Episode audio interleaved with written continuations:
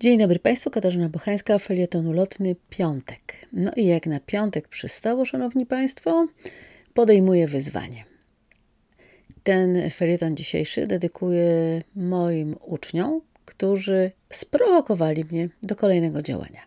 Zaczęło się zupełnie niewinnie. Zaczęło się od siłaczki Żeromskiego, potem od dyskusji, czy jak mamy ideały, to powinniśmy się z nimi zmierzyć, czy odpuścić, czy powinniśmy być nieco egoistyczni, czy oddawać siebie na ołtarzu sprawie. No i tak od słowa do słowa, Szanowni Państwo, no, okazało się, że no cóż, y, że zrodził się pomysł. Zrodził się pomysł, krótko mówiąc, który zamknęli moi uczniowie w prostym, bardzo prostym, wydawałoby się niewinnym zdaniu. Gdyby pani opowiadała lektury, byłoby super. I myślę, że w normalnej sytuacji po prostu to zdanie by przemknęło koło wielu e, osób.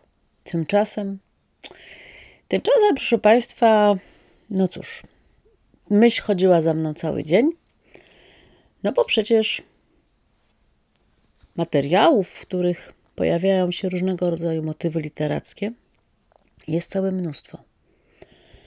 No ale jeśli moi uczniowie dają mi wyzwanie pod tytułem Gdyby pani opowiadała lektury, a my moglibyśmy sobie tego odsłuchać, na przykład jedąc tramwajem, no to wiecie Państwo, jest to wyzwanie, którego trzeba się po prostu podjąć.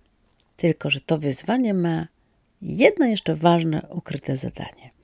Jak to zrobić tak, żeby im się chciało chcieć tego odsłuchiwać? Bo warunków jest kilka.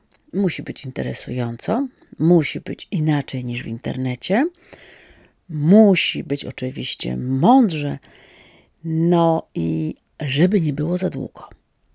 Proszę Państwa, to prawie jak rozwiązanie zadania z trzema niewiadomymi. Ach, jak to bywa niestety, humaniści matematykami najlepszymi nie są. A więc, y, a szanowni Państwo, całkiem niezłe wyzwanie e, przede mną. I w, najpro, w najprostszych słowach ujmując, wkrótce podzielę się z Państwem informacją, czy udało mi się wyjść z tego pojedynku zwycięsko. A więc do odważnych świat należy, Szanowni Państwo. Weekend przede mną. Weekend pełen wyzwań intelektualnych. Moi drodzy, podjęłam wyzwanie. No to trzymajcie teraz kciuki.